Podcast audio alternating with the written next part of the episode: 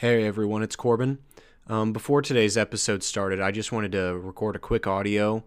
Um, this episode was originally recorded back at the beginning of December, but due to some stuff going on in our personal lives and the holidays, the editing and publishing of this episode was just postponed and we didn't record any new episodes. But now that things are starting to settle back down and get calm again, we're ready and excited to record new new podcasts for this year. This episode is coming out on Saturday, and there will be a new episode posted on Sunday, the 23rd.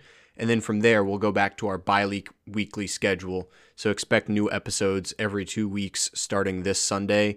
Again, this episode was recorded right around the beginning of December. So a lot of the topics that we talk about are outdated. And that's why we haven't uploaded anything in a while. So sorry for the wait on new episodes.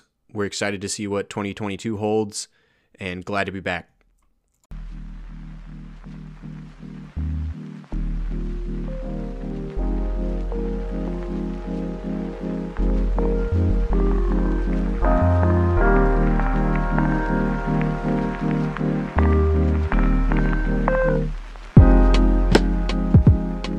Hello, everyone. Welcome to the Sundays for the Boys podcast. I'm your host, Corbin, joined today by my co host, Taylor. I'm your real daddy. it's good to see you. It's been like a month since we last recorded. Yeah, it has been. Um, I hope the episode with Leif went really well. It was a pleasure oh, was having a, him on. It was a lot of fun to edit. I wish I could have been there because there's a lot of stuff Leif and I I didn't realize had in common that I wanted to talk to him about. He's a super cool dude. I'm surprised yeah, we I, haven't hung out with him before. Yeah, I don't think I've met him, or if I have, it was in passing. He and I didn't really hang out a whole lot until I started dating Samantha. Um, but we were in uh, Phi Mu Alpha together. So, like, I knew of him. So, you probably ran into him when I was dating um, that fucking bag. yeah. Um, probably at one of those house parties where I got way too drunk way too fast. I think he was at the Sriracha house party. Ooh, that was a that's a fun memory that I don't have. yeah, that that might be a story for another episode. we're, we're gonna have to get into that at some point because yeah. it's it's a good story. Do you remember the the chick that you were flirting with? No. Oh, the only thing oh, I remember from that night is I remember throwing up. I remember like I remember us pre-gaming at your house, going to a couple of houses next door, mm-hmm. and then uh, you disappear. I sit down next to some tuba players, and I know they were tuba players because they were like six six gingers with beards down to their nipples and like yep. four hundred pounds, white as a brick house. Terrence, I think. I don't remember. Um, he was a weird dude. All of the Sousas in Marching Mizzou were weird. Um, but I didn't disappear. I went to the bathroom. I said, "Stay right here, and I'll be right back." and there was a little bit of a line, so I had to wait for a minute, and then I, uh, I, I fucking, uh, what's what's the phrase? We gonna tell the story? I I cracked the seal, and then mm. um, came back, and you were just gone. So then I spent like a good chunk of time looking for you.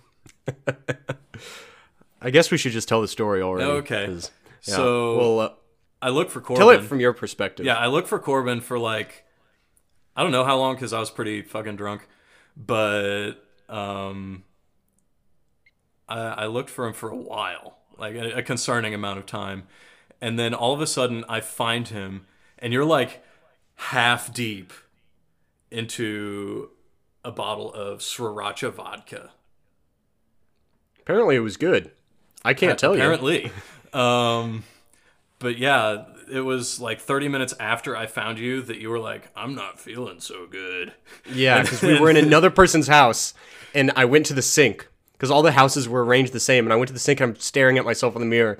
And I, I remember hearing some dude's voice. He's like, he better not fucking throw up in my sink. better not throw up in my fucking sink. Did you throw like, I just remember that. No, I was just like shaking, like just spinning around, looking at this mirror. And you, we went back to your place and then I remember you didn't make fire it back to our place. Oh, we didn't. No, you made it to the front lawn. Ooh. and then you started throwing up. Um, E. but let's take it back a little bit. Okay, we'll take it back. You you don't remember this part, but um, we were hanging out with Elisa because she and I had just recently started dating, and then sh- one of her friends, or two of her friends actually, um, one was named Rachel, who was odd, and I didn't really care for, and then one was Olivia. She was cool, and you were into her. And you I were laying it on fucking thick, bro. Oh god damn You were trying to get in them pants. And like she was flattered by the attention, but like there was no way. oh um, yeah, no way. I was a scrawny little 16-year-old kid. I was a baby. I guess we're announcing that we were underage drinking on this podcast. All right. We were at Mizzou, okay? Yeah. All there is there is underage drinking. Yeah, I think I was 20 at the time.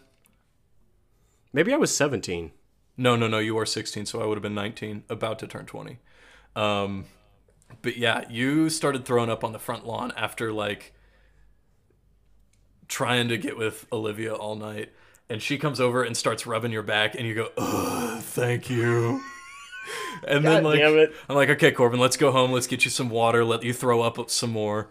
And dude, you were a fucking faucet for about an I hour. yeah, I remember that just because like I like the night is just like little bit of little bit of memories then blank, little bit of memories blank. And I remember this memory because I'm sitting there and like normally when you throw up there's like the pain and like the like your muscles contracting. dude. This I, I literally just is wonderful. I just opened up my mouth and it it just came out naturally. Yeah. I I hate throwing up when I'm drunk. But like I would rather throw up because I'm drunk than for any other reason. You literally just open your mouth and say, "All right, body, do your thing." Tell you what, the smell of porcelain gets me to throw up immediately. It's like tho- that uh Pavlov's dog situation. I smell porcelain, my body's like, okay, we know what time it is. I don't do that, but like when I'm drunk, especially, sometimes when I'm sick, if I know I need to throw up, but my body just isn't doing it yet, I'll sit there and be like, Taylor, you little fucking bitch, you're gonna puke right now. And then like as soon as I think that, my body's just like, Oh, I guess we're doing this shit. Man, we've we've really gone down a really like gnarly path with our, our topics on this episode. The first three were dominated by shit. Now we're now we're talking about puke. I- I'm gonna make sure that we talk about shit at least once every podcast. You know, that's got to be a good staple. I mean, our logo is a coffee mug, and nothing makes you brown like coffee in the morning. Oh my gosh, I, I get a Rhodes coffee, like Rhodes the gas station every day, little 16 ounce. Sixteen ounces cost you like a dime. It's like a buck ten. Oh So, like- Jesus! I remember in high school being able to get shit like the fucking eighteen ounce ones, the the big ones, and it was like seventy five cents. It was awesome. I never Well, had to uh, have money. Just go through the couch. I, I drink one of those every day, and about 30 minutes later, I have to go back to the shop because I know I'm going to take a massive shit. I'm like, okay, I'm good. I'm good for the rest of the day. I guess we're getting the shit talk out of the way fast. Yeah, we'll get it out done because we've got some other good topics. We've got some good ones. Um, I've my work schedule is wonderful. I I get a Dunkin' coffee on my way to work in most mornings, and I sit and I work for like an hour, an hour and a half, and then it's like, oh, coffee's finished through, which is an hour, an hour and a half ish away from my lunch break. So it's a nice little break in the middle of the day, and there's nothing like shitting on the boss's dime. oh, for Those are the real. best dookies. Nothing I love more than taking shit on taxpayer money. Yeah, you did it for an hour and a half, you motherfucker. My body was was having a hard time. It, it had gotten rid of every single thing I've ever eaten in my entire life. the other really nice thing, I, I go to lunch, hour, an hour and a half after lunch. It's time for round two, baby. It's awesome. I've hit At least you got fucking healthy stride. movements. dude. There's nothing like a good brown. Oh, so let's get now that now that the nasty talk's over with, um, I'm gonna lay some words on you. Okay. Sock'em boppers. Sock'em boppers. Those those blow up fists? Yeah, dude. Oh my gosh. Remember those that- fucking things? I remember beating the shit out of each other. yeah. Mom and Dad loved him because we could hit each other without actually doing damage. They had to take him away from us. Yeah, but, Got but too wild with them. well, it's it would start with us doing that, and then we'd move to kicking, and then oh, we'd yeah, move we to tried like to put him on our feet, didn't we? yeah. no, we didn't move him on our feet. It's we'd hit, and then somebody would like get hurt too much, and then and then kick. Oh, throw like an elbow or kick or something. Yeah, and then and then that turned into rolling on the floor, like trying to throw all of our weight to break the other one's rib cage. that was a very popular tactic for both of us. dude. I've had this written down on this sticky note for like three weeks now because I had a dream where Samantha and I were fighting, but we like we were fighting, like actual fighting, but our hands were made of sock and boppers. Tell you what, dreams are the weirdest fucking thing. Because Everyone like, says they have meaning, but like mine must be I the ravings of a fucking madman, dude. I've started taking notes on my dreams in the morning. That way I can mm. remember them, and because of Like course you forget them super quick. Not, I don't do lucid dreaming because I can't figure that shit out. I'm pretty sure it's not real. Pretty sure it's some like No, it's real.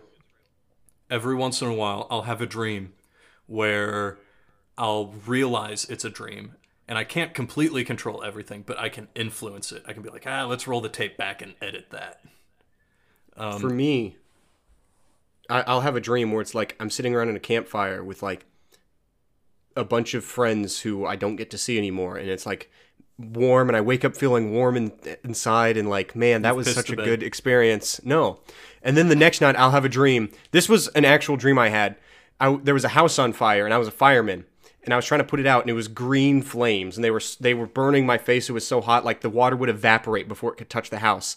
And I start yanking on the fire hose to try and like get more slack. And I'm yelling at the guys like, "Hey, give me some more slack." I turn around, there's nobody there, and I look down, and I'm standing on the ocean. Then I sink into the ocean and drown, and then I wake up. I'm just like, "What the fuck?"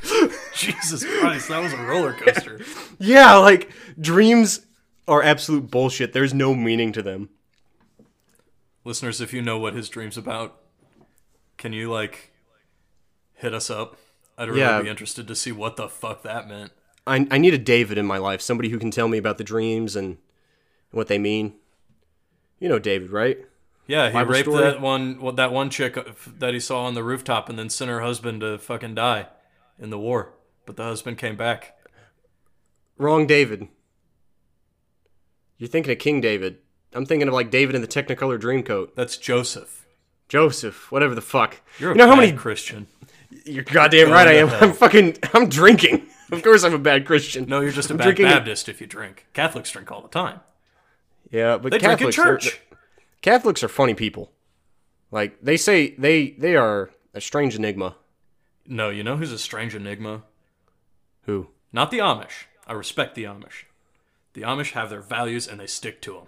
The Mennonites. They they are the Because it's just Amish Biggest- light. they're the biggest proponents of capitalism I've ever seen.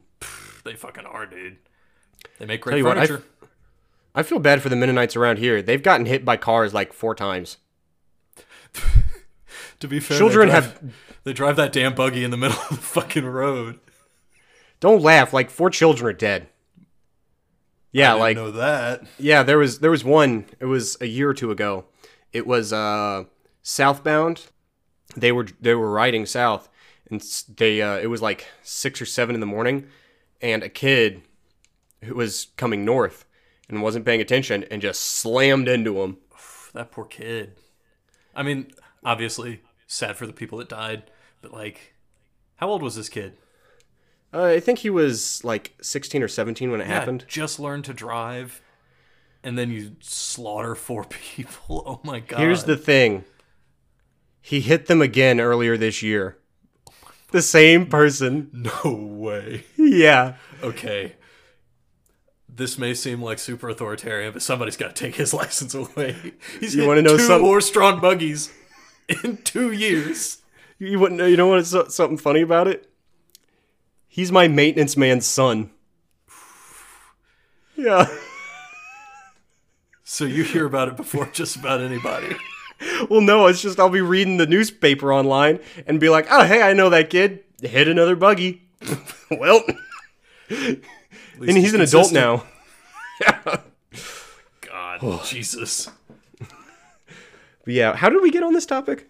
Um, I was talking about how.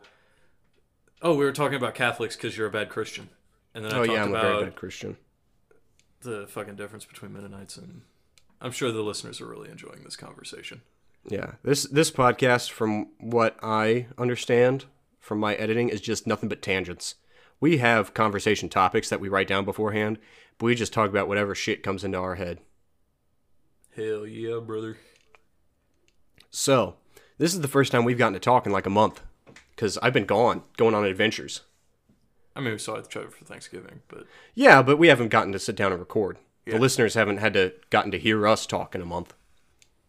But I uh, first I went on a trip to Georgia, got to visit some family, um, got to go to a Mizzou Georgia game. yeah, you At- didn't tell me about like any of that trip. Yeah, well, I was saving it for now. Um, let's see. I flew down on Thursday. Friday, I just hung out with our cousin Nathaniel.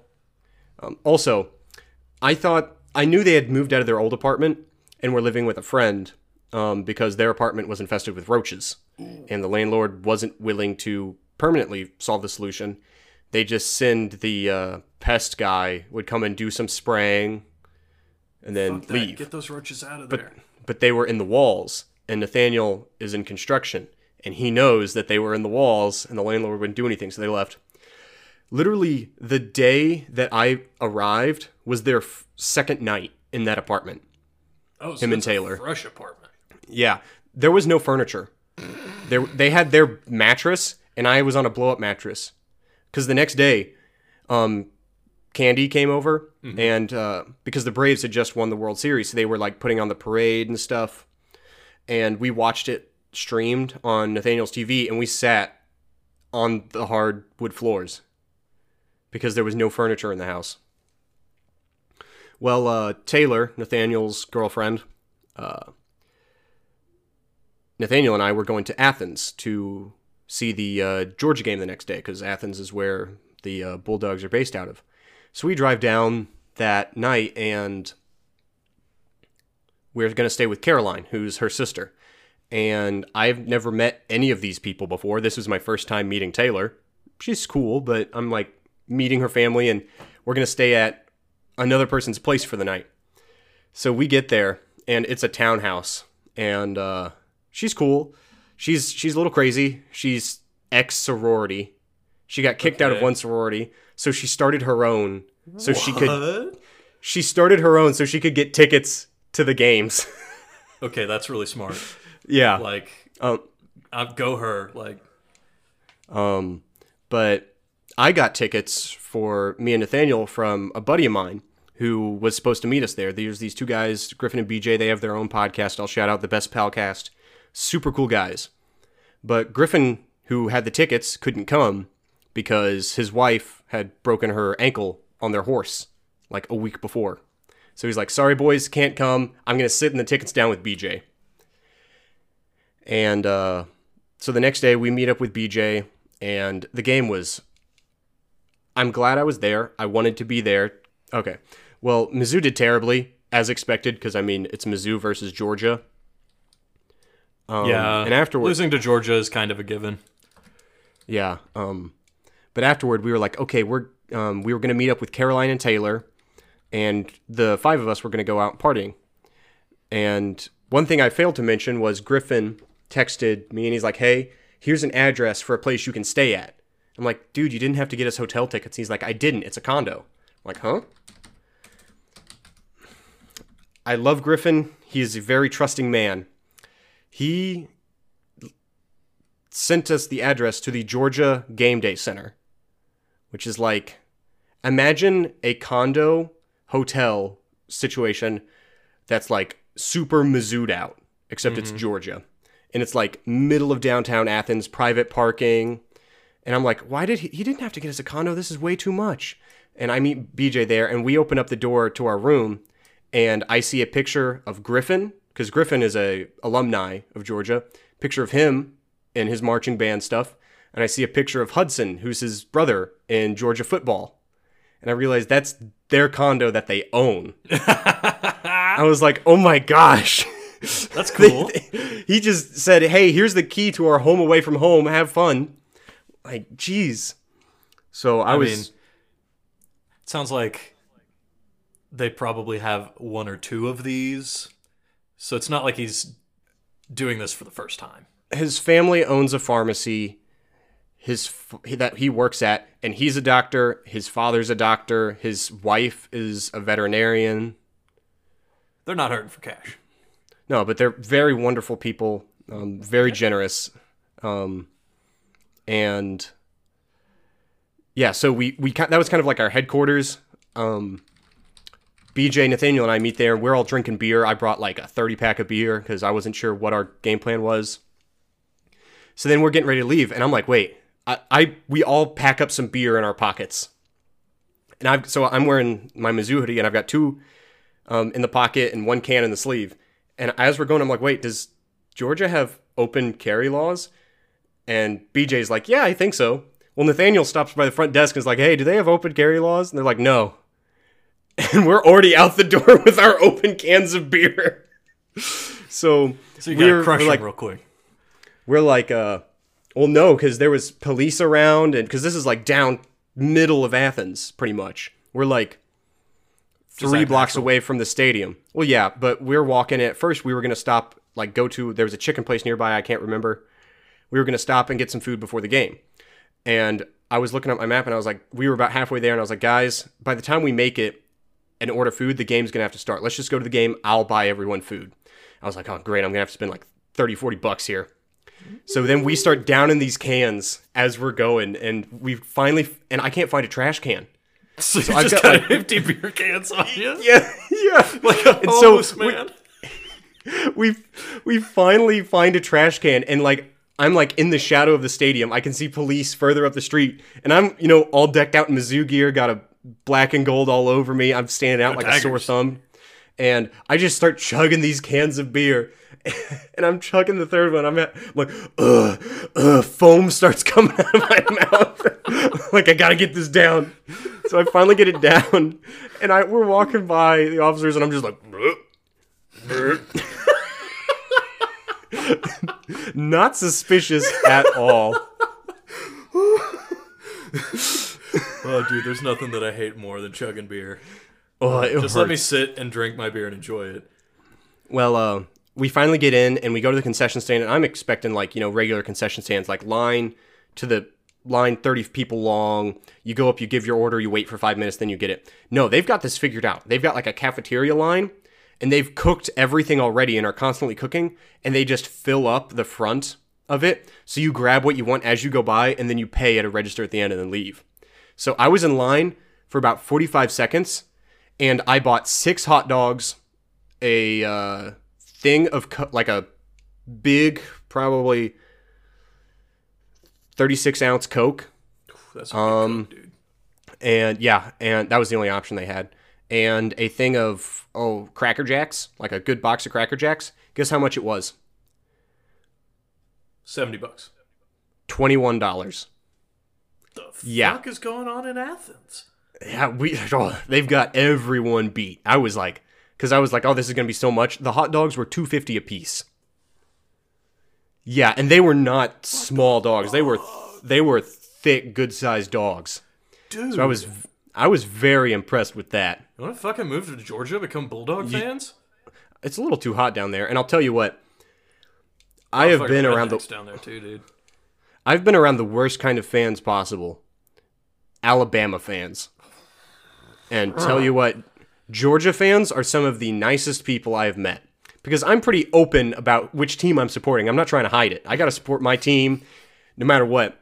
And we got our seats, and they're pretty good seats. They're like uh, at the corner of one of the end zones, uh, probably about halfway up. And in front of us are these two old guys.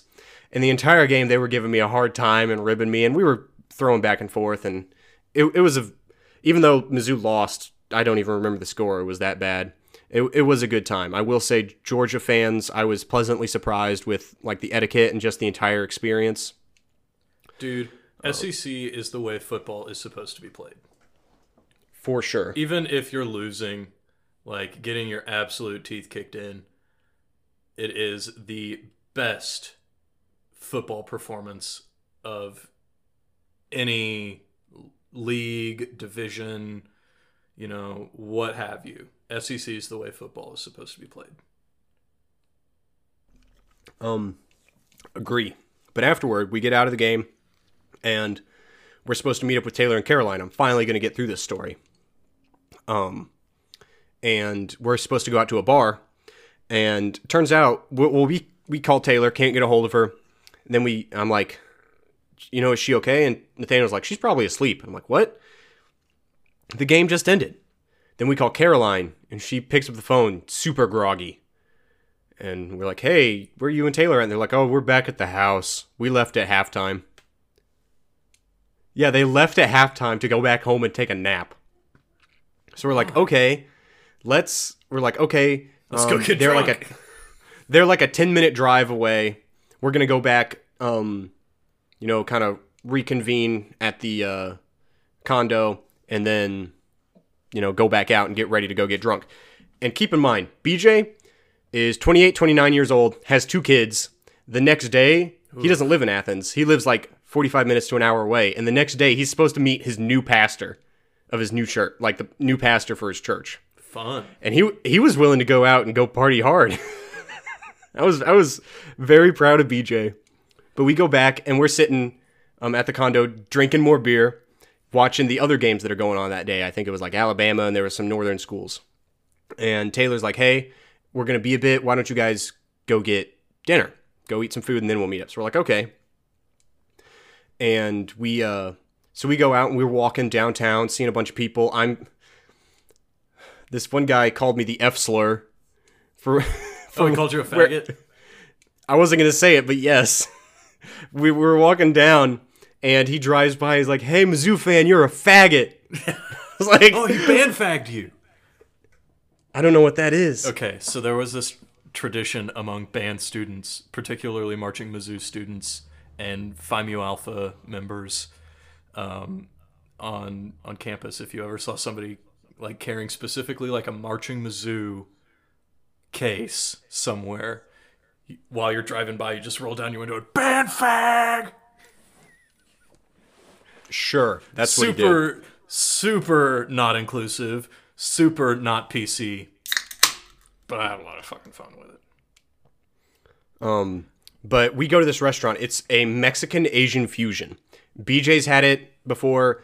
Um, he says it's really good. Nathaniel says that he's heard of it and heard it's really good. And I was excited because you know it sounds interesting, sounds cool. We go in and we're like, hey, how many? And she's like, how many? And we're like three. And she's like, okay, let me check. So we're like, okay, you know maybe it's a bit of a wait. She's like, are you guys okay with an hour and a half wait? And we look at each other. We're like, don't think so. So we start walking back down to see what other places are open, and guess what we end up doing? the fucking gas station. we stop in at this Chick Fil A. Oh, dude, yeah. Fuck yeah. we had Chick Fil A for dinner, and then we're like, "Okay, Taylor, where are you guys at?" And she's like, "Caroline isn't even up yet." What the fuck, Caroline? So we're like, "Okay, we'll go to the bar first, um, and and get started." You know, because apparently there are these there's this specific type of drink that they serve in Athens that's really really popular and is like everyone gets it. So we it were gonna go to. I don't fucking remember. I, You drank Miller Lite all night, didn't you?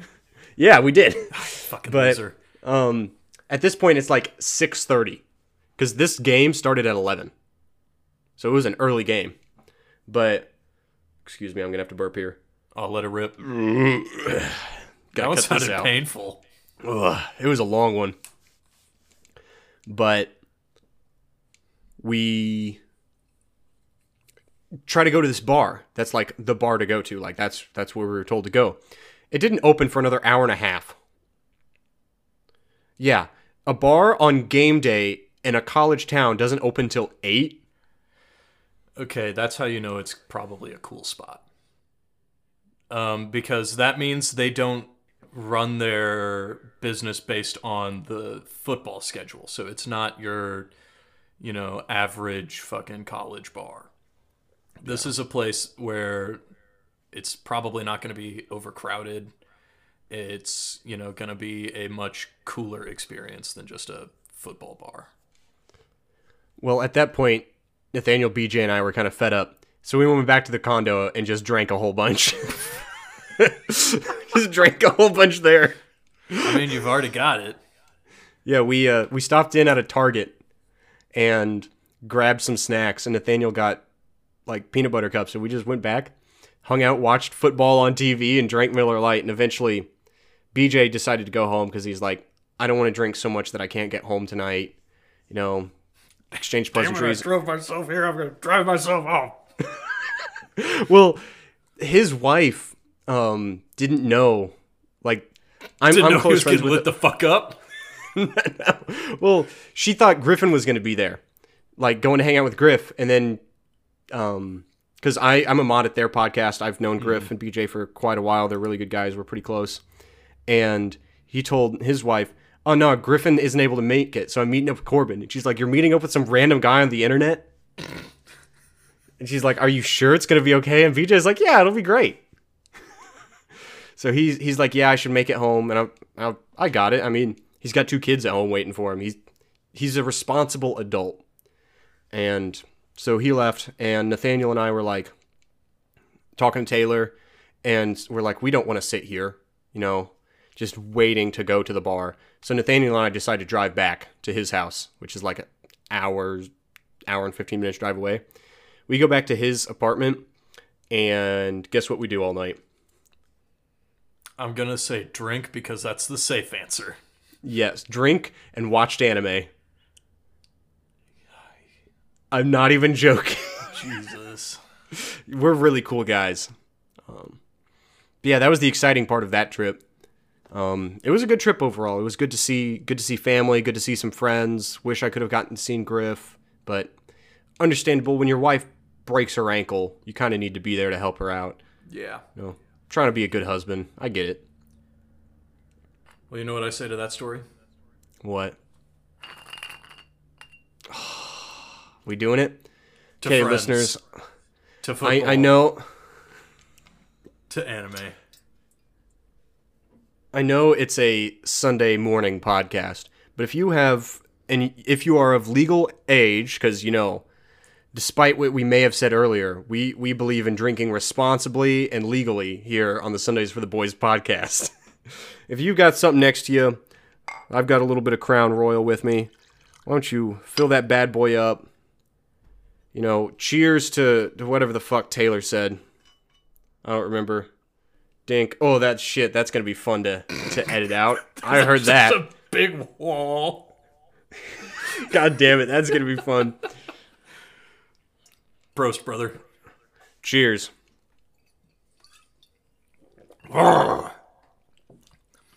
It's like pouring Mexico straight in your body. Ooh. Make you knock Ah. a woman up. Make you knock a woman down. Tell you what, I'm a bit of a bitch when it comes to hard alcohol. Shout Crown out is to the Altos o- Tequila. Shout out to Crown Royal. It's about the only thing I can handle, and then it just barely. Also Oh, a big God. fan of Beefeater Gin. If you want to sponsor Beefeater? us, Beefeater. No, it's Boof Eater. I sincerely doubt that. There goes No, that it's beef. It's Beef Eater, but in Cowboy Bebop, they have Boof Eater gin, which is a dr- something one guy drinks. You know, little play on, you know, being funny. Okay, So, uh, that's enough of me talking about what I've been up to. What have you? What what you been doing? What you got for us tonight? Um, I've been working, been playing some video games. That's about it. Um, but I did do something recently, and that's renew my HBO subscription. And I Good, watched good, good, solid choice. Dune. Oh, bro, Let's talk about I- Dune. Dune. I'll tell you what. Even though I love streaming, I love everything about streaming. I think it's a great way to do movies now. I am so glad I went to our shitty little hometown theater and watched Dune there for my first time because I I haven't seen the 84 Dune. I've been staying away from it because I didn't want spoiled and I've not read the books. I understand like some of the points, like major parts of Dune. I recognize its influence with like sci-fi and fantasy, but I've tried to avoid it just so I could experience this like as blind as possible and I'm so glad I did. Yeah, I watched it at home, but the advantage to that is um, Samantha and I curled up on the couch sans pants. So there's that. Um, I will say it probably is a different experience on the big screen and is probably worth doing if I still can. But oh my god, what a great fucking movie. Oh my gosh, It so immediately good. hooked Samantha and I in and kept us hooked on like what's gonna happen next the entire movie. We got and we paused at one point and we're like, holy shit, there's only 15 minutes left, and so much shit has happened, and there's nothing that's like been resolved. I at oh god, I could talk about it for days because there's so much I love about it. I love the Dude, the next fucking day, oh you got it. went to Barnes and Noble, picked it up. I haven't cracked it yet, but like every day I go, do I want to play video games or do I want to read Dune? And then Samantha turns on the TV and I'm like, fuck, I'm not gonna be able to read Dune. Um, so then I play video games. I'm gonna, I'm just gonna have to set aside time to read it, but I've like watched some videos on the internet about like the basic story plot and it's fucking wild, dude. Like, do you know Mm-hmm. Yeah, about the like- sequels and shit? Yeah, I do. So you know And- about like the God Emperor and all that. Yes. Um Dude, crazy oh stuff. Um Denis, I can't pronounce his last name because it's French. The guy who directed the Dune Part 1. It's like Villeneuve or something. It's French. I'm American. I can't speak good. Their consonants make or not their consonants, their vowels make no sense. Everything Um, but comes he out wants- as. He wants to make a trilogy um that's Dune Part 1 and Part 2 and then of Dune Messiah, which is like the end I think Dune Messiah is Dune Messiah Paul ends with Paul's storyline. He appears in Children of Dune for like a hot second, but like he's not a main player. He is just kind of this um, fulcrum for the plot. Yeah. And then after that it goes to Leto the second. Yeah, And I think what I'm going to story's do. Yeah. Um, what I think I'm gonna do is because I I really love Denis' vision for it, and I don't want the books to spoil that because I've noticed anytime I read the book before watching something, I hate whatever I'm watching. So I don't want to taint this viewing experience. So I'm holding off on reading Paul's saga, his his part in the Dune story until I've seen all of Denis' vision. Because holy cow, he blew me away with this. I think this is going to be really similar to Lord of the Rings in that there are changes, but they are subtle changes to help it fit the medium. Which is why I'm like okay with Tom Bombadil not showing up. Yeah, he does not fit on a TV screen. You in the books you spend like several chapters in this you know shire like world where everything's okay and then there are these couple grueling chapters where things get real wonky almost immediately and it's such a violent shift you need that tom bombadil character to lighten the tone a little bit and you know give a little respite before they go back out into the adventure it would not translate well into a movie Yeah. it would interrupt the flow because it, you don't spend as much time in the Shire in the movie. You spend enough to understand like who Frodo is and what background he comes from, and then you're out of the Shire into the wild. And to have this Shire-ish character pop back up for two minutes just to disappear and never do anything in the story ever again makes no sense for the medium. And I, I think that's what Denis is going to do because he is a super big Dune fan, Fan. himself. He's mm-hmm. wanted to see this done properly, but and was you know disappointed with the '84 Dune just because I mean it was '84. And they tried to shove that entire movie, that entire book into one movie. It it it, le- it was less Dune and more excerpts from Dune. Yeah, Like it pretty much just took a bunch of scenes from the books instead of trying to tell this the narrative like a movie would. And I am very holy. I could just one thing that I think was really nailed. Of course, it's a modern movie with modern budgets. The effects are going to look good. But what makes the effects even better, and this was especially due to the theater, was the sound design. the sound design is excellent. The soundtrack is excellent. The other thing that I really enjoy about it is you immediately understand the societal structure, but it has all of this mysticism and mystery with like the Spacing Guild and the Bene Gesserit. The Bene Gesserit, yeah. And um, what's the like other how the houses rank up. I mean, you don't really need to see how the houses rank up as much as long as you know that Atreides and Harkonnen are opposed. But like, it's a familiar and logical political structure, so it doesn't Yes. have to explain all that shit. Well, but I mean, like it it treats the audience like they're smart. Because like in the Yeah. '84 Dune, there was like a five ten minute thing at the beginning that was just a woman giving exposition about the world. In this, you got none of that. It said, uh, it gave like a little bit of a spiel about Arrakis from the point of view of the Fremen, and then it immediately took you to Caladan, year ten thousand, and I think there was also gone. some mention or like writing about Leto Atreides becoming more popular, or maybe that they was talk some- about it. They, they talk about it. Okay. it, it was the Baron, Baron Harkonnen, saying Gotcha. that the Atreides voice is rising. Other than that, it, they literally they the people talk about it in the movie, talk about the events like somebody in those events would talk to another person there. They don't expose very heavily, which is something that I really appreciated. Yeah. Um, the the one thing that worries me about this is is he going to portray Paul as a hero? Because I don't I think don't so. think Paul's the hero. Paul is not a hero. I think Paul is a warning label, you know, because Well- he's set up to be the Kwisatz Haderach because of the Bene Gesserits. He's um, set up to inherit a large political empire. He is not inherit the empire, but his father's a empire that large chunk of it. Yeah, Yes. Um, and then he is because of the Bene Gesserits again whispered about being this messianic figure on Dune, and I think instead of you know these things actually being true, he just takes advantage of a really precarious situation. well, I mean, it's I think because he's more these of a Littlefinger in Game of Thrones character than he is a Jon Snow character.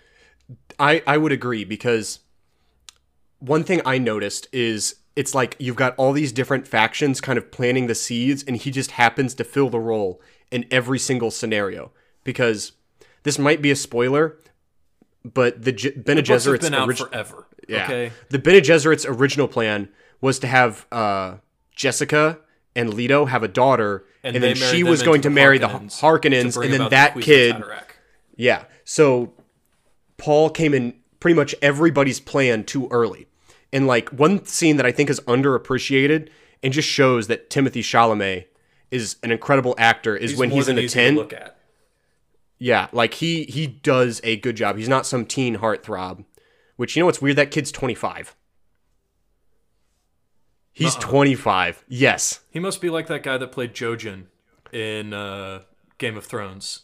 He's like in his 30s. Yeah, but he looks like a twelve-year-old. But the scene that I think is underappreciated is the tent scene where he he all the spices in there and he, he's having Oh, those yeah. visions of the future and him becoming like pretty much performing a jihad across the entire galaxy in his father's name. He literally name. does. Yeah. And I think I think that shows I mean Frank Herbert talked about in an interview one of the major themes of Dune is the danger of like uh, what's the word like p- hero worship pretty much. Like putting figures on this pedestal because of the ter- Mythologizing men. yes, because of the chaos and destruction that he would have reign that he will reign across the entire imperium because of who he is because people are putting him on this pedestal and it was like That's why King Arthur Paul- works. More than likely, he's never been a real guy. He's just this heroic um, or chivalrous figure.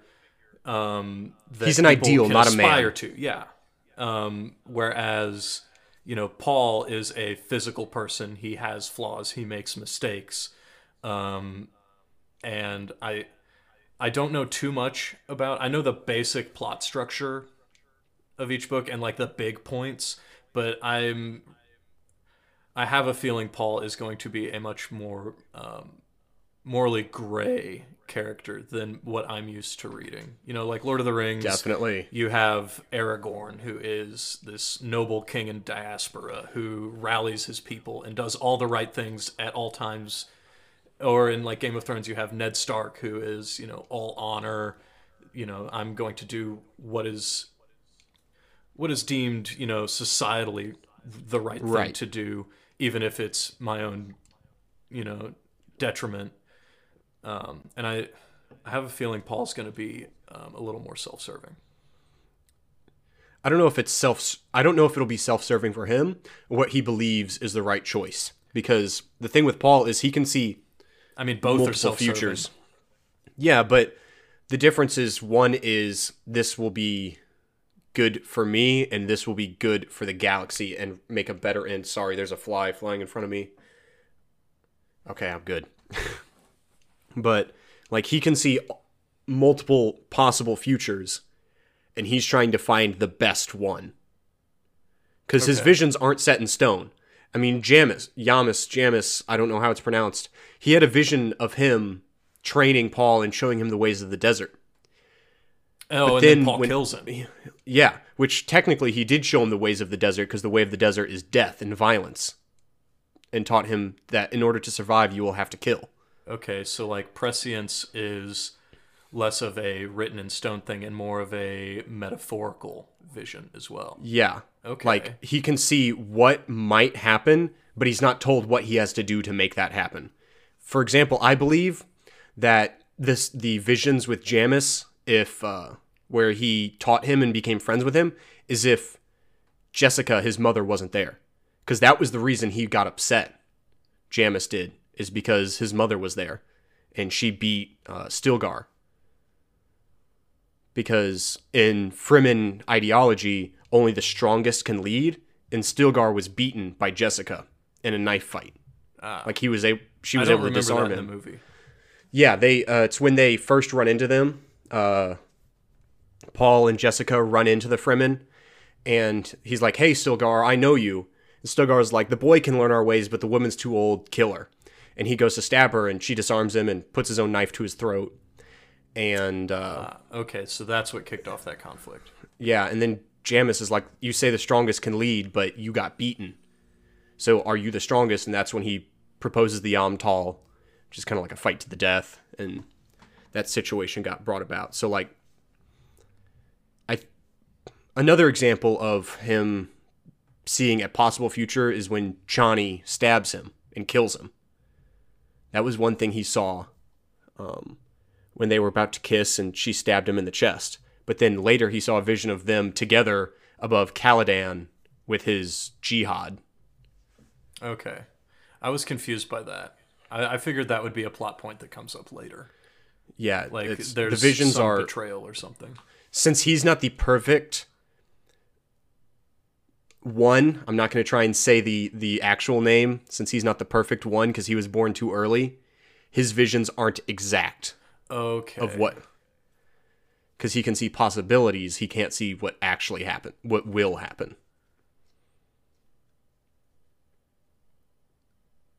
So is then technically Leto the actual Kwisatz Haderach? Yes, Okay.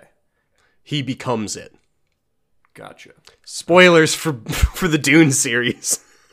I feel like there's a lot of similarities in divinity in Dune with um, the Elder Scrolls, actually, with like the whole idea of mantling in Elder Scrolls. You know, you do the thing so much that you become the thing.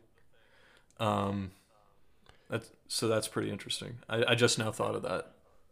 Welcome to every single fantasy ri- series written after 1965. This kind of reminds me of Dune.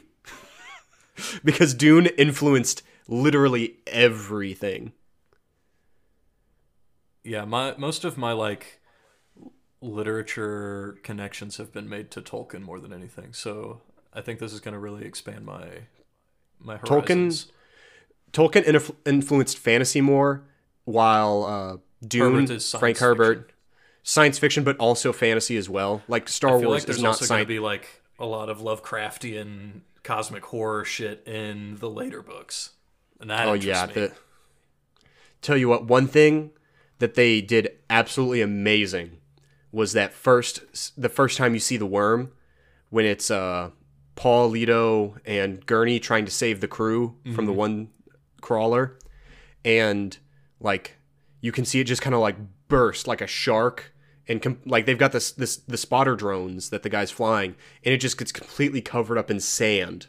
Like you can't even see it anymore. And then as it because in in the lore like they use electrical waves and vibrations to loosen up the sand so they can swim through it and you see that like as paul and gurney start to sink into the sand it's so well done god i could talk about that movie forever but i'm sure people have heard enough anything else you want to say about dune Um, not really. That's that's basically all that I've thought about. Um, I've gone down some pretty hard rabbit holes on YouTube with it. It's a super interesting. It's hard to avoid it when all I do is like want to think about it and rewatch it to avoid spoilers, but at the same time I'm trying not to spoil myself on Paul's exact story. Like I know the story doesn't revolve around him and I know he has a son, Leto the second, but I don't want what Paul does and what happens to him to be spoiled for me because I want to see that in Denis' vision. So, uh, you want to know who's in trouble again? Oh, what'd you do? Your boy Travis Scott. He's in trouble again. Ooh. Yeah. Yeah. I, yeah, th- this was not a pretty situation. Crowd Crush is a real bitch. And the sad part is all of this was avoidable. Literally all of it. For real, dude. Like this isn't one of those tragedies at a concert where like something breaks or something breaks down or it Wasn't like Michael Jackson Somebody- getting his hair set on fire. Yeah, this was entirely avoidable. But nobody wanted to take responsibility or like for example, the the, the there was like how many extra people there because Travis Scott like on social media was like, "Hey, if you didn't get a ticket, break in." Like literally just completely out and said, "If you didn't get a ticket, try and find a way in." Cuz he was trying to make. Astroworld like the biggest thing possible. So there was like double like double tickets sold is how many people were there. So of course the security they hired, which was for the original amount of people, Was super overwhelmed. they couldn't handle that many people. Jesus. And the- And they came and told Travis beforehand, "Hey, we're going to have a problem." And nothing happened. yeah, that's really enough really that tragic. One. That's kind Really tragic situation. Yeah, that's kind of heavy and old and I've got a topic that I wanted to talk about. Okay. Um, we've been doing this podcast for a bit, you know, four episodes. I'd, I'd say that's pretty consistent. I mean, how many podcasts make it this long? I wanted to talk about our analytics. Yeah, most. Well, I mean, a lot of podcasts will do like two episodes and they get bored. Like half the podcasts I look up on Spotify are just like two episodes and then dead silent, and it's like two years old. But our analytics, since uh, it's Spotify's wrapped and we uh, publish through Anchor, which is owned by Spotify, I was able to pull up our analytics, and they are they're quite interesting. Hit me with them. So, first off, 19% of our viewership from Germany. Rock on. No idea who's in Hesse, Hesse, Hesse, H E S S E, Germany. I think that I'm not going to try and butcher that, but in the I words of the great John Fitzgerald Kennedy, "Ich bin ein Berliner." I'm a jelly donut. Yeah, shout out to our German viewership. But of course, the other 81% is from the United States. And this is this is funny cuz like it tells me the geographic locations that we're that we're like getting viewers and it makes no sense. I expected like, you know, people from Missouri because that's where we're from and that's where we've talked to people about listening from. And I also expected like states that had a lot of like a high population because more likely to see people. I was expecting New York's and Chicago's and California's.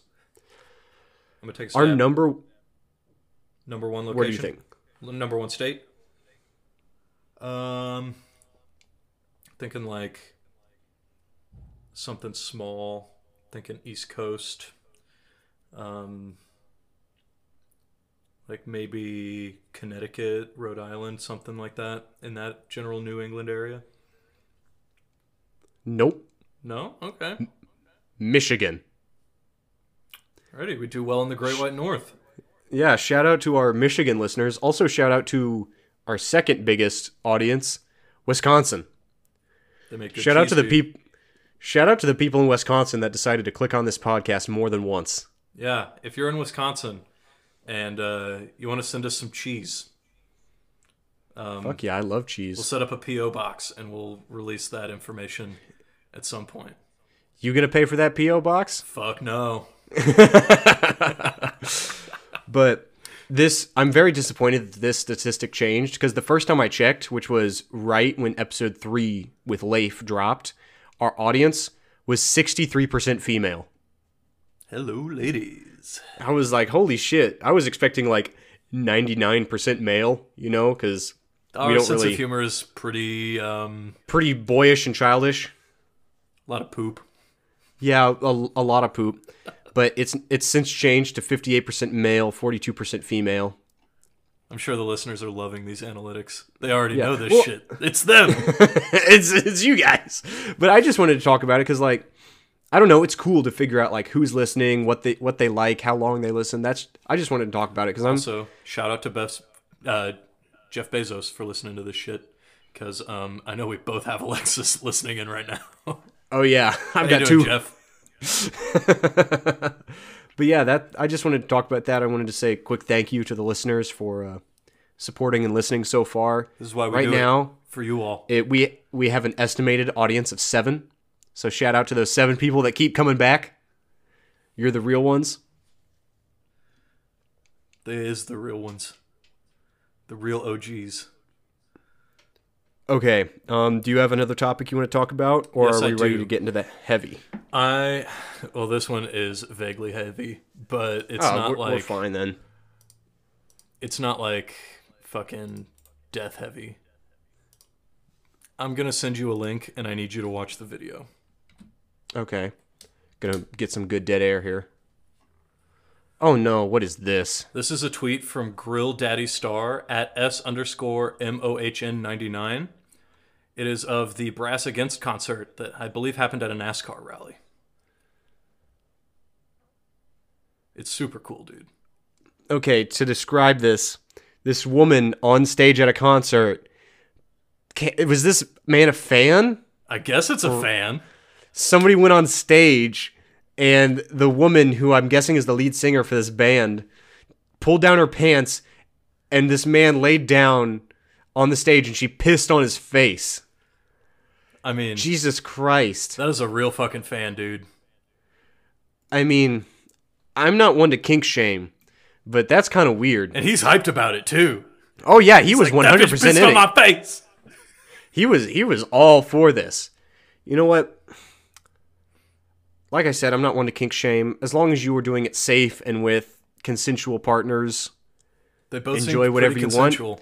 Yeah, he they he they were both into that, but She she starts kicking him at the end too. Oh my god, I I didn't see that. She starts kicking him as he's getting off the stage. man, there's something Isn't NASCAR great? I I I don't know how to how to think about that. Jesus Christ. You know what I think that needs? A shot? Another shot. Hell yeah, brother. Ladies and gentlemen, if you had trouble getting through that segment and if you saw that tweet, I apologize. Why don't you take a shot with us to uh, celebrate that occasion? Because oh boy, that was that was something. Please don't hit the mic again, Taylor. Oh no, I was gonna do this. I'm begging you. Okay. Oh, wait, no, I've got a better one. Hold on. Oh, oh no! What are you doing? It's a high noon can. I can do that too. Cheers. Cheers, brother. Oh, that wasn't satisfying.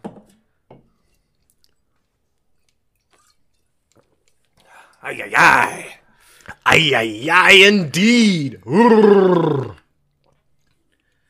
Anyway, now that we're through that, um, Okay, I can get. do we want to go to the heavy segment? Um, let's see. What else do I have on my notepads here? Um. Oh, there's one other thing. Okay. Tell me we'll about this that first. QAnon rally in Dallas. Oh, this was this was something I only learned about like the day of through headlines. Oh, send, send Winifred in. Oh, we gonna see a puppy? Come here, Winnie. Come here, puppy. I want to see a puppy. No, no, you little shithead. Don't get in the fucking toilet. Hey, get out of there. That's not for puppies. Close this door. That is not for puppies. Come here. Come here, you little shitbag. Oh. She getting so big. Oh my goodness. She is getting Hi. so big. Hi, we can snuggle. Yeah, you can snuggle with Daddy. Okay, I'm back. Okay. Um I'll have to post a picture of Winifred for the viewers someday. She, uh, we got a good picture of her and Ada together today. after I heard, I saw that they were doing a photo shoot. Were you guys like doing professional photos or was that just you guys? I mean, they were doing professional photos with Samantha, or not with Samantha, with Santa. um, and we thought about doing it for our Christmas cards, but we were dressed like fucking bums. What's new? yeah, what's new? I mean, we had just been to the dog park. Yeah, that's true. But uh you. you want to hit me with that topic you had Oh yeah. about the uh QAnon rally? Oh, I thought you knew about it. I don't. Well, really I knew about it. Oh, okay. I what I what I heard was from headlines only. It was a group of QAnon that had convinced themselves that JFK was alive. No, JFK Jr.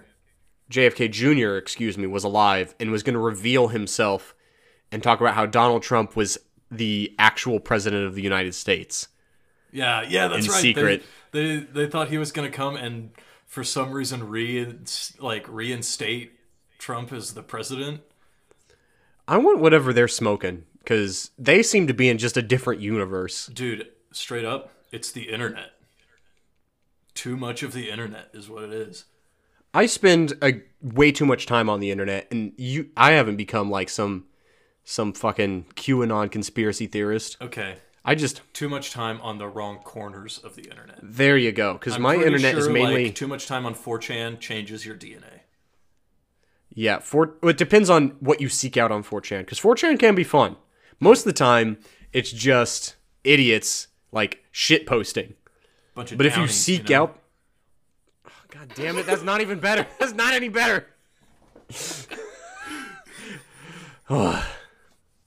Most of the time, it's just a bunch of idiots, like calling each other idiots and posting dumb memes and and Pepe's about how they they want their tendies. You know, most of the time it's just stupid shit like that that makes me chicken laugh. tendies.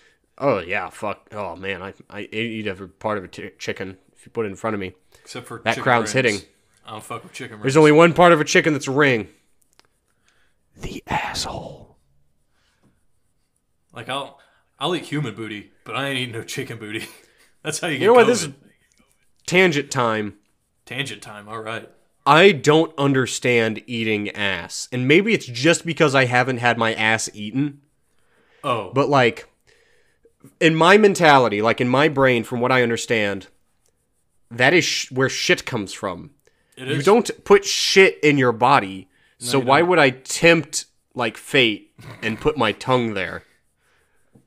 Cuz Okay, Corbin, you don't all put it your takes- tongue in their asshole. you're eating ass. What are you supposed to do? You go like I obviously don't know.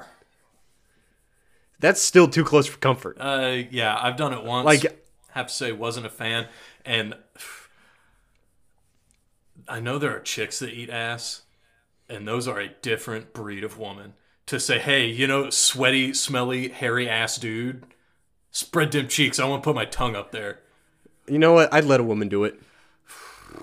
I don't know. I don't know if I could look at her the same afterward, Oh, but I'd no, let a no, woman no. do this, it. This is a one night stand kind of thing. Like, I don't want to ever see you again. Yeah, I don't think I can look at you the same. I know what my asshole goes through on a daily basis. And you went there. I don't want to be seen with you. um, Yeah. but yeah, um, not not a fan of the ass eating. I don't know how we got on ass eating. That came out of nowhere. Yeah, I told you we are the podcast of side tangents. We we are. So you you said you had some heavy stuff for us. Before we do that, audience, this is we're gonna get into like a little bit of a heavy segment, talk about some heavier things, some not like we haven't already talked about not safe for work things, but some really not safe for work things. We now is a good time to tag. Yeah, I, I make sure to put it on every time. Got to get my money's worth. But um, we're gonna talk about some heavier stuff, some co- maybe controversial stuff. So if you don't want to hear that, click off now. Before we do that, Taylor, let's take a quick bathroom break. Audience, if you're at home, you can go go to the bathroom, get a quick snack. We'll come back and we'll get into some heavy topics. All right. Alrighty, hit me with them. Okay, so the first thing I want to talk about is a tweet I saw the other day, and I made sure to screen cap the entire thing because I really wanted your opinion on it. Men, minimize the contact between your woman and her mother. Make their connection as narrow as possible. If she visits her mother all the time and anything and anytime she wants, trust me, that's a red flag. Put a stop immediately or tell her never to come back. That seems like a very, very hot take. And as a married man yourself, I wanted to get your opinion on it. Okay. Um, so this is one of those times where you have to use a super diplomatic answer if you want the truth, um, because everybody's different, you know. And I mean, at least in my situation, um, and I can say this because Samantha doesn't listen to the podcast. I do try to minimize a little bit. Not because I don't want Samantha to have a relationship with her mother. I do. But um,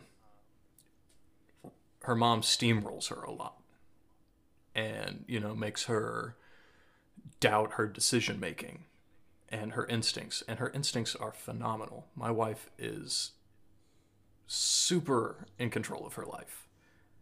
And coming from her background, that's super surprising because her home home life growing up was super unstable. Um, so yeah, I do li- try to limit it a little bit, but at the same time, are you gonna let anybody keep you from seeing mom when you want to? No, that that was my my mindset on this is like I understand So that you're you- kind you of an outlier. Break that relationship.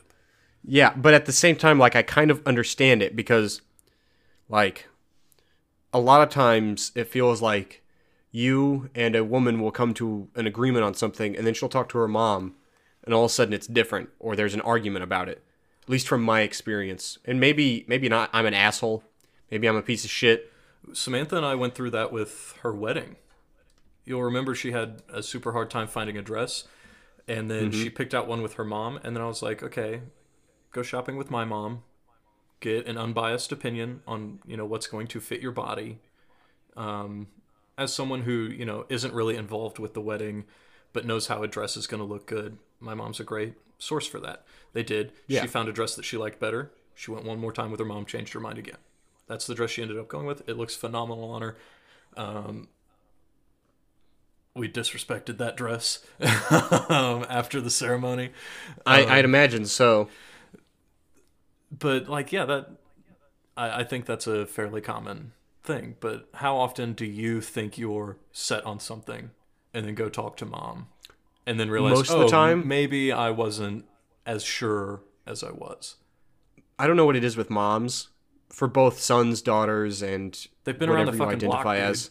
That's yeah, what it is. I, I will I will have my like well it's different with dad because dad will tell me like I'll have my mind set up with stone with dad and then he'll say something different and we'll just butt heads.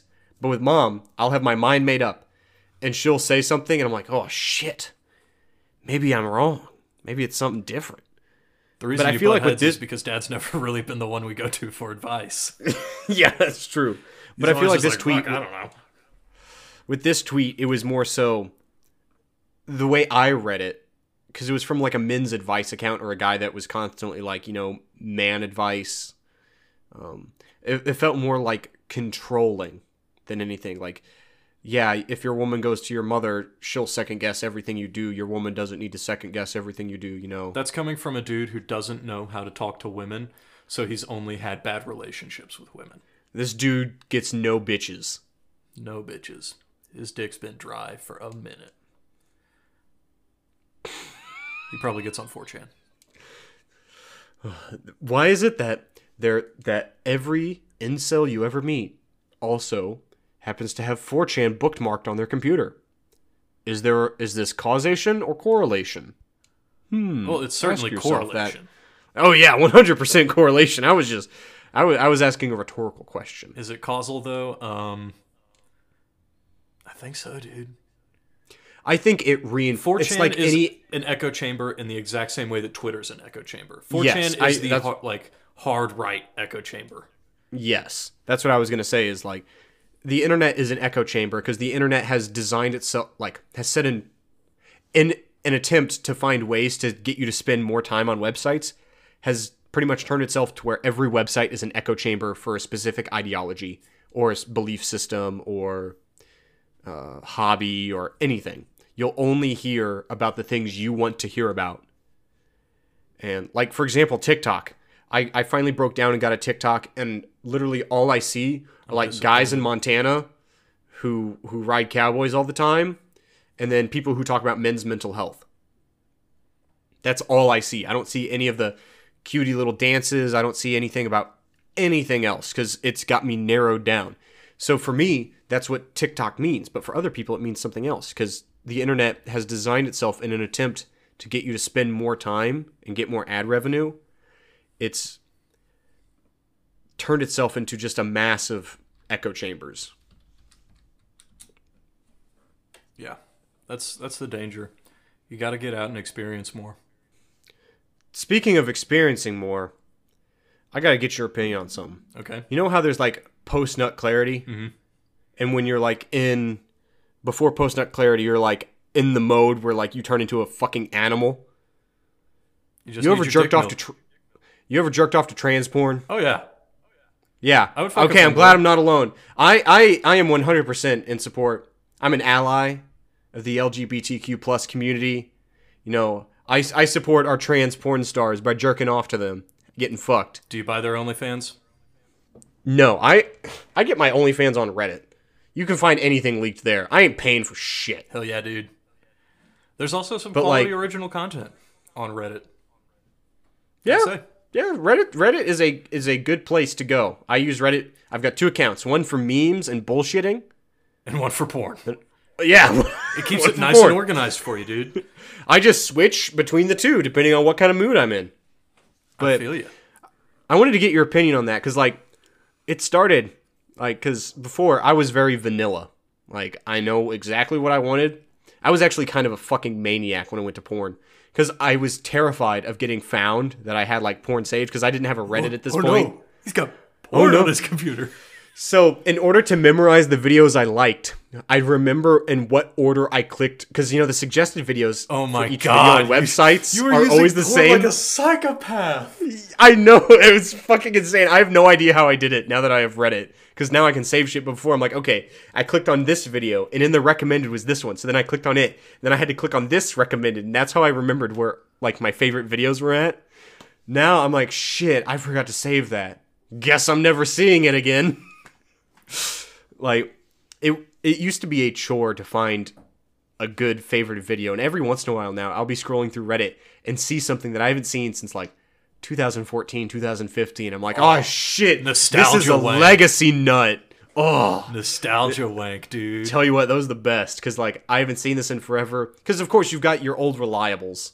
Like shit, I need to get one out. There's fucking. What, I don't like another- Mia Khalifa. Her titties are a little fucked up. Not gonna lie. Well, it's just I, I- feel like I've seen her too much outside cuz like there there's a barrier. I can't You don't want to see Like- him as an actual person because, like, Yes, then you think I need about them to that's be an their job. object. Like, she's not thinking about how big that dick Like, is. She's thinking this- about like, I gotta fucking like pay my Pay bills, bills and my and- cocaine habit. Like, But like, there's some people that like I see outside of, and it completely ruins the experience. Cause I'm like, shit, they're an actual person, not an object. just follow their Instagram and appreciate them for being hot. oh, oh, I mean, most of them, like, the porn industry is very predatory, of course. But most of the people there, like that It's you the see, best part of it. per- God damn it. but most of the people are like pretty normal people, pretty cool. But I don't want to know that because when I'm in like rage berserker mode, I just need to see that's an object. I I need to nut. Okay, dude. Pump brakes a little bit. But like I can't see that You're see them about at- to be an incel, dude. No, no, like the thing is like in order for me to enjoy it, I need to it You not don't to want think, to think, of about they have to take Oh, out the that's a person. They they pay taxes. Yeah. you know. well, the- not so much that, but I don't want to think about them as a person. they have emotional. that sounds awful. Yeah, that sounds awful the way I'm saying It it. does I'm sound to awful, out but I get it. You you don't want to think about oh like along with railing this hot chick, she's also going to have emotional needs. And It's those the gonna, same like- reason why I can't jerk off to celebrities. Because like I see They're them as people. people. I see them Yeah. Yeah, they're real people and it makes me feel guilty. But these people on Reddit, they're not real people. So how'd you get onto trans porn? Okay, we'll we'll, we'll talk about that. Um, Uh, this is a curve that I, curveball I wasn't expecting from you. Yeah, yeah, I didn't expect it from me either. I'm pretty vanilla, like in most aspects of relationships. But I was just scrolling one day and guys can relate. When you're like in that horny mode, you you like you will look at the most degenerate, disgusting videos. Like that's that's why post clut post nut clarity is so powerful. Cuz afterward you're like, "Holy shit. I've definitely is like this?" finished in the middle of a video and then been like, why the fuck am I watching this? Yeah, this is this is di- disgusting. I I, I want I need to take a like- shower. But it just there was one video, and it was what I thought was two women, and you know, lesbian porn, pretty pretty vanilla, pretty pretty standard stuff. Lesbian porn, let's be honest, And was all made for straight dudes. Oh, one hundred percent. Um, but all of a sudden, one of the women pulled out a penis, and I was like, "Oh, this is weird." But I was like, "I'm gonna see where this goes." I was just like, What are they doing? "Holy shit!" This has unlocked a, a like a new level to my brain. I've reached a new dimension. You want to know some shit? Yeah, let me know some shit. Okay, so Samantha and I have recently gotten into femdom, and it is, Mommy, mommy. dude, it is uh, pretty nice. I gotta say. Yeah, femdom isn't something that I'm always in the mood for, but every once in a while, I want to be a good little boy. You know, I want to be mommy's little boy. Dude, I was scrolling through porn Reddit one day and it was like, you might like this subreddit. And I was like, r slash gentle femdom. What's this about? And I know I'm subbed to that subreddit. Oh, give it up. Give me the dap. That's right. Um, but I saw that and I, I went, obviously, new subreddit, sort by top of all time. Show me what you oh, got. that's the. Let me let me see what's good about this subreddit. Yeah, show me what I you join. got. And mm-hmm. I get like two or three posts in, and I was like, this better not have awakened anything inside of me. I'll tell you. I can tell you how it got awoken in me. Because I, I like on my regular Reddit, I like wholesome stuff about like you know normal relationships, and I stumbled upon this subreddit that was like it's r slash role reversal, and I and at That's when I first stumbled upon it, porny subreddit too. well, it's most of the time people sometimes people talk about it, but most of it's like stories about men becoming so comfortable with their partner that they were able to talk about the trauma they went through, about you know kind of like being able to even though it, it doesn't seem like a, a, a strange thing today like there's still very much like the p- social pressures for men to be like strong and not break. And this subreddit was kind of it was kind of therapeutic to read through stories of people talking about breaking down and being more comfortable with their partners and getting to be in the different role where the woman was kind of taking care of them in a sense as they worked through their trauma. And it was, it was nice to read that. And then next thing you know, I'm on femdom porn Reddit. Like Watching like, some dude get slippery- spanked. it was a very s- slippery slope in this instance. Like I said, it's not something that's like for the regular, but at least once a week, I'm like, you know what, I'm feeling spicy. Let's mix it up a little bit. I feel that. I wouldn't mind some some milf coming in and asking who's Mama's boy. I Wouldn't say no. Uh, it's me. I'm Mama's boy. God damn it! I'm gonna have to edit this in like an hour. What do you mean? Uh, I'm editing it tonight so we could post tomorrow. So I'm gonna have to listen Oh, to all that the behind? bullshit. Yeah, we're that behind. Oh, we haven't shit. recorded in a month. Oh God. Whoops. I thought we had more time wanted- with Leif's episode. No, Leif's episode. It will be two weeks tomorrow since Leif's Oh, episode shit. came up. So yeah, we're we're behind a little bit because normally I do the week in between, but I I had a cold. Well, last weekend we met up for Thanksgiving Yes. to put a timestamp on this episode.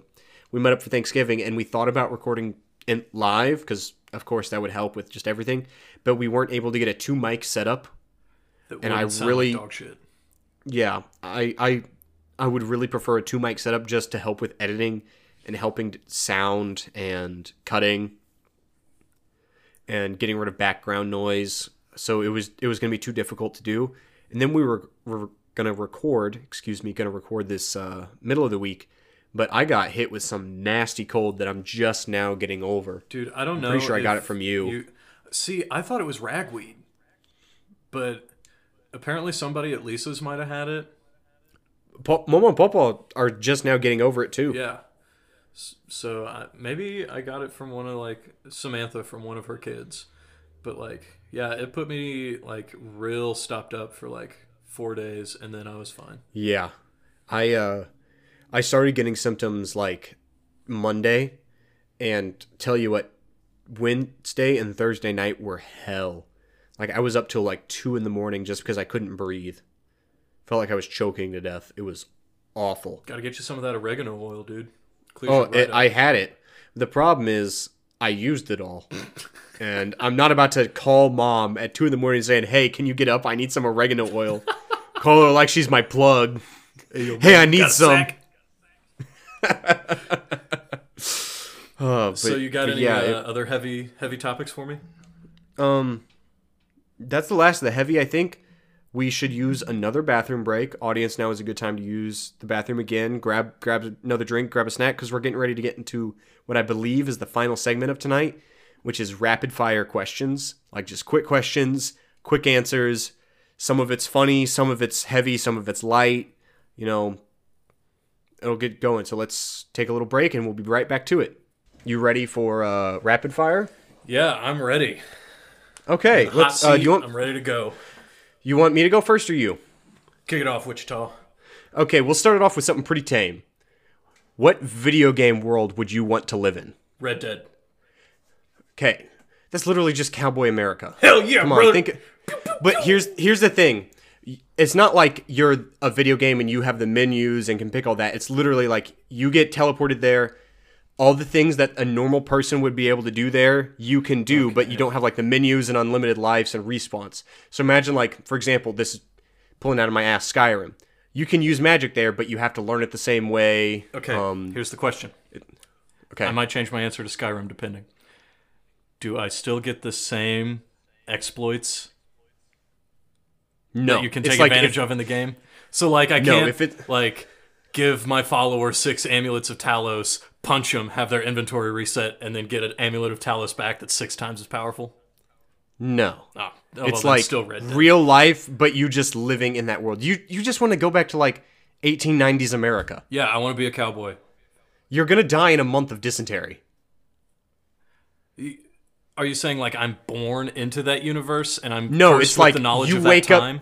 Or you Taylor wake Kreitz up tomorrow. Wakes up. Okay, Taylor Kreitz wakes all up. Of my water problem solved. Okay, that's a very Shoot like motherfuckers basic in the answer. back instead of the front. I, I was very disappointed in that answer. I was expecting something more exciting.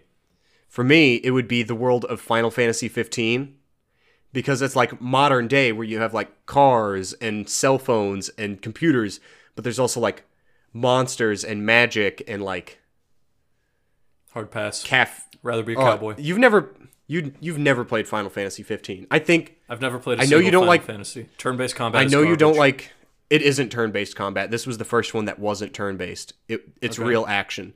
Literally, it's you and your three best friends go on a road trip. You literally have a car and you can either stay at hotels or campgrounds and cook your own food and fight monsters. It's it's literally road trip with the boys. Cuz every once in a while one of your guys is like, "Hey, let's take a picture over here." And you and it's like a side thing you can do and you can go and take a picture and you save all the pictures you have and then at the end of the game, it takes a slideshow of all the pictures you've taken throughout the game. Really, really cool game. Highly recommend it. You have access to it because I own it. Good to know. Um, so there's the, um, you know, standard Speedfire question: tits or ass? But this is 2021, so I'm gonna up the stakes a little bit. Tits, ass, or thighs? Oh, thighs, 100%. 100%. I want those bad boys to crush me. I mean, Crush my head. I do like mommy milkers, but if I'm gonna have to pick, you know, I'm I'm picking thighs. It's the best tell part you, of the chicken, tier- the best part of a woman. and in order of one, two, three. Number one, thighs. Number two, ass. Number three, tits. I could deal with a two by four chick if she's got some good ass. okay, actually, that that works well into my next question because I was gonna say most guys are attracted to tits, ass, thighs. You know, pretty standard stuff. What's something unconventional that you find attractive? That you like? You see a woman with, and you're like, damn, I like that. Ooh, that's a good question. I've got a lot of things. Hit me with them. This doesn't Um, like just have to be one. A good seven or an eight. I d- Seven or eight. What? on the scale, like one to ten. Yeah. You know, like Oh, oh, oh! I understand what you mean now. like a 10 you don't like art because it is perfectly drawn you're drawn to art because of the things that you know don't quite line up or the the small Mm-hmm. imperfections in it it's like that one is it Seurat painting of the people by the river it's the one that cameron has a, like a mental breakdown over in saving ferris bueller oh yeah, yeah, yeah. you, Mm-hmm. you don't appreciate that because it's a perfectly drawn picture. You'd appreciate it because it's got little flaws in it that make it more interesting to look at. And sounds super objectifying now that I'm saying it out loud, but I like a woman with a, there's- like a couple flaws. Yeah, there, that, I don't say that's objectifying because I mean it's the same way back. This doesn't just apply to women; it applies to men as well. Like, and I completely understand that because for me, it's like if somebody's like a perfect ten, then nine times out of ten they don't have a personality to go with it. Yeah, they've kind of gotten every- through like they've- they were- sliding on their looks. Yeah, like I want somebody who like for me, I know it's a modern unconventionally attractive thing. I like big imperial noses. Big arch, kind of long. I gotta Like say, a Roman nah, nose. Nah, that's a pass That- for me. This is a recent thing, like within the last year. I, I don't even know where I was, but I saw a woman and she had a very prominent nose, and I was like, damn! I'm not afraid of prominent noses. If you've got a good honker, like I'm appreciate that sniffer, but I I don't like the arch as much, like the big arched br- uh, bridge. I do it for me. prefer the arch, like the. This might sound terrible, but I prefer like the Hawks where it's like got the arch compared to just long, because I kind of like the the strength of it. Like I don't know, that's just me. Attraction is an individual thing. Like Well, you're fucking weird. I you should feel bad about it. you know what? I like what I like. So I think we've gotten past this convincing, considering I jerked off to trans porn. I'm straight, and if it turns me on, that means it's straight. Hit me with your next one. Alrighty. Summarize the political ten- ch- tensions between the Ukraine and Russia and the socio-political effects of a possible invasion of Ukraine in five sentences or less. in five sentences or less. I don't know. Okay. Um one first sentence I feel like Russia invading the Ukraine would be the first time we've had a major invasion of one quote superpower into a smaller nation with the goals of claiming the territory for their own? Because the United States has invaded plenty of places in the last 20 years but our goal has always been quote freedom and establishing democracy. And oil. the invasion yeah the invasion of ukraine is simply for resources territory and the biggest thing to control the flow of natural gas into europe. And that's a very scary thing because with certain treaties and modern treaties if Ukraine gets officially invaded, not just attacked by Ukrainian rebels that are backed by Russia, but if the Russian army invades Ukraine, how many Western countries are going to have to get involved and declare war on Russia? And then again, how many allies of Russia, specifically China and Iran, because I'm pretty sure that's their only two allies, are going to have to declare war on else, or like on everybody else. Wow, that was a really well put together answer. I was not expecting Yeah. that. Just because I'm drunk doesn't mean I, I don't think about this shit. Like, I get made fun of by Ma because I always keep up with politics. I hate politics. It gives me anxiety. I don't like it, but I keep up with everything going on in the world. It's that way I know. Yeah. And like, this kind of feels like, I know it would, it wouldn't be called this, but like World War One, Two. Oh, the same like kind too- of Balkan powder keg situation. Yeah, where it's like a, a situation where two countries have beef with each other, but because of alliances and treaties, every other country in the Eastern pulled in. Hemisphere is going to get pulled in. Yeah, exactly. And I feel like that my biggest worry is if Russia actually invades with their own forces, what kind of war that would look like for everyone else. Because the United States has never gone to war with somebody else that has the same kind of drone system and air superiority system. Because like most of the wars, every war we've been in since like the Civil War. Yeah. Well, in World War II, technology like we were on an even plane because technology can only go so far. But like for the last 20, 30 years where most of our conflicts have been in the Middle East, we've been, we've had air superiority, we've had technology superiority, we've had numbers superiority. And a possible And we third still couldn't World get it War. done. That's because the people there didn't want it getting done. They're fucking rock farmers, dude. They want to farm rocks. Let them farm rocks. a perfect example of it is look at the Afghan army. They were happy to take our money and train new people, but the minute we left, everyone just threw down their guns and said, "We don't want to be part of the army anymore. We were just here for the money." Which I I get to a certain extent because like your options are either say yes to what the imperialistic force is saying and get get money or say no, say no and either have to live in caves for the rest of your life or get blown up by some random drone. Yeah, you're Which- just some dude at a wedding. what worries me about the possibility of World War III, with especially Russia and China against Western Europe, the United States, Canada, is how much of it will be fought on home turf with unmanned drones. Ooh, Because the United about that, States- yeah. The United States hasn't been hit since Pearl Harbor. by an out since 9/11 technically. Oh yeah, technically. because yeah. that was done by a organized group. And You don't think about it a like feeling that because it was, you know, just presented as like, oh, these four guys, they took Mm-hmm. Yeah. planes and smashed But through they- buildings. But if we went to a, possible war with Russia and China, and honestly, I don't think Russia is a huge world threat. Like if Russia tried to go against the rest of the world, I think NATO would come in pretty quickly. yeah. But the biggest threat is China because of how much of the world's infrastructure they they have control of. Dude, like all the manufacturing, Mm-hmm. all the technology. And how much like I feel like they would immediately strike at mainland America to try and demoralize us.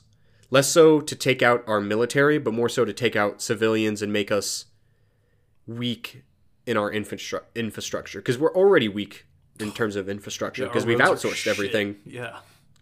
Well, not just our roads, but like our factories, our manufacturing here in the states because don't everything's produce. been out. America consumes. we- We do produce, but it's agriculture, and our biggest purchaser of our agriculture China. is China. That's why when there was when uh, a couple years back, I think it was like 2019, 2020 when Trump put a lot of uh, tariffs on China, soybean farmers got in like had a lot of trouble Mhm. because China wasn't buying soybeans from America anymore and that's the majority of where soybean farmers in America sold to.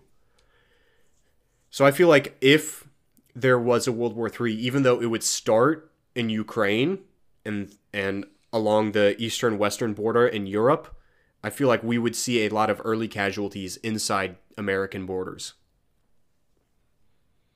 Just because of how war is fought now. It's not won by taking beachheads and trenches and soldiers, it's won by drones and airplanes and airstrikes. So what's your next question? Uh, okay, so you've heard you've heard of like the uh, you and your spouse most likely, or your partner, whoever, for anyone listening, most likely have your three list, where it's three people that if you ever had a chance to get with them, you would cheat with your partner to be with them. You know what I mean? Oh yeah. Who's your three list? Um, see, this is kind of difficult because Samantha and I toyed around with an open relationship for a little while. Um, Well, I'm talking about like celebrities, people Yeah. you would never have a chance with. yeah, I, I get you. Um, but um, I would say Anya Taylor Joy. Oh, that's actually not one I've thought of. She, could crush She my seems- head like a watermelon. She feels too millennial cute to me, if that makes sense. I would disrespect that woman. Um, Anya, if you're listening, you're a sweetheart. uh, second, um, I'm thinking Jason Momoa. Really? Yeah, if he kicked down that door and said, "Taylor Kreitz, the only way I'm ever going to find satisfaction in this life is to bend you over the table right now," I'd say, "All right, Jason, let's do it." That that is quite surprising. I, I did not expect that. I'd, I'd at least make him buy me a drink first, because I'm not a whore. But um, yeah, he's he's beefy. Um, Yeah, and and he's got the personality and the charm to back it up. he does. I back to Dune. I really enjoyed the choice for him as Duncan Idaho. I thought Oh, he yeah. Mm-hmm. was a great character. Um, Third, part of me wants to say something like super milquetoast, like um, Basic. like ScarJo, or you know, Come on, think of something a little little more unique. Helen Mirren. Helen Mirren. I'm gonna look that up. You don't know who Helen Mirren is? She's like a super famous actress. I don't know. Oh, I recognize her. She's a She could get it. fine woman. She's probably a little dusty at this point. Yeah, We can knock the she's dust off she's that definitely in in gilf range. Oh yeah. Okay, She's a who do you think mine are? Um, Judge who you think I would be into, like knowing my types. I'm gonna say Rainbow Dash, Velma, and um, Channing Tatum. God damn, I hate you. I hope you know that. I hope you know that. You are my least favorite person on the planet Earth. I have no fucking clue, dude. First, Rashida Jones. Ooh, strong choice. Very strong choice. Second, Natalie Dormer. Ooh, yeah. Ooh. I think you just might have broke my list. Uh oh. Oh yeah, that that is very much a femdom situation right there. She could beat the shit out of me. I would let that happen. Third, Ana de Armas. Eh. Like if she came on to me, I would be happy, but like I'm not going out of my way. You know? She's pretty, doesn't do it for me. I understand. I mean, I go back and forth on her, but it's one of those situations where it's like, if I had the option, yeah, She was I hot in would. Blade Runner. Oh yeah. Um, Um, hit me with your next one. how thick? What do you mean? How thick? How thick? I I want a woman with some meat on her. But at the same time, there's a very thin line between thick and unhealthy. And you you you can get up to that line and it and it gets real close and then jumps over. Um I don't know, there's no way to scale this, so I don't know how to answer your question. Give give me an example of like the scale and I'll try and help. Like try and give an answer based off of what you think. Shouldn't have done that, buddy. Oh no. What are you saying? About there. I know that's a sight gag and nobody's gonna get that, but I had to do it to you. I'll just answer it like this. Thick women are great. Women need to have a little weight on them. Don't get anorexic. Don't freak out about your weight. little cushion for the push. Be happy, be comfortable. Okay. I because of the question I asked before, it reminded me of another one. If you don't have any more. Um, I do have one, but I think I'm gonna go past it because fuck it, It wasn't a good one. Okay.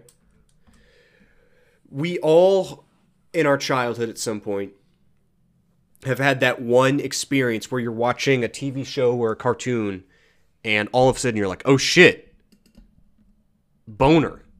Sexuality is a thing, you know? Mm-hmm. What was that for you? Oh, see, that's a good question.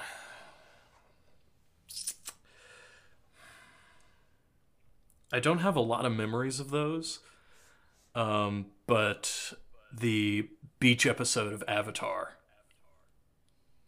That's a good one. I didn't watch Katara Avatar as a kid. I didn't. banging. um, Azula is always hot. She's 15, Taylor. Okay. She's drawn like a 21 year old. Um, Ty Lee is also always hot. But the kicker, the, the kicker for this one is Mai. Because Mai is always the best point, of the. F- when I was watching through, I couldn't stand Mai. She was always, I'm Mai. Everything's oh, I I have a great personality. And then all of a sudden, I was like, hmm? that, that great personality be fuckable. I didn't watch Avatar a lot as a kid, so really my first time experiencing it was like last year. I'll tell you what, you're not wrong, and for most people, I would say it's Ty Lee, because you will go on Reddit, and the majority of the cartoon shit you see, she can tie and herself in a cosplay fucking shit knot, dude. Is Ty Lee. I, I understand why. I get it. I truly do. What it is for me, and this is a deep cut. Blue's Clues. Gwen f- from Total Drama Island.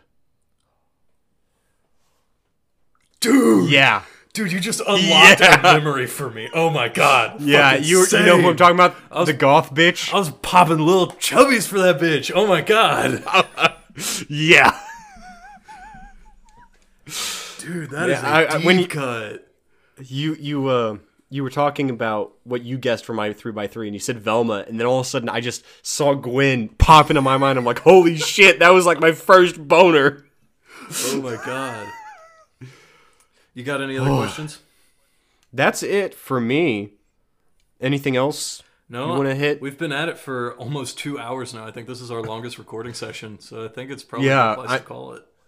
This is gonna be trimmed down. If you guys want to tell us the answers to the the questions, the rapid fire questions, let us know what what they were for you. Hit us up. Um, you can hit me up on Instagram and Twitter, both the same handle, Lerberfler, L E R B E R F F E R L L E R.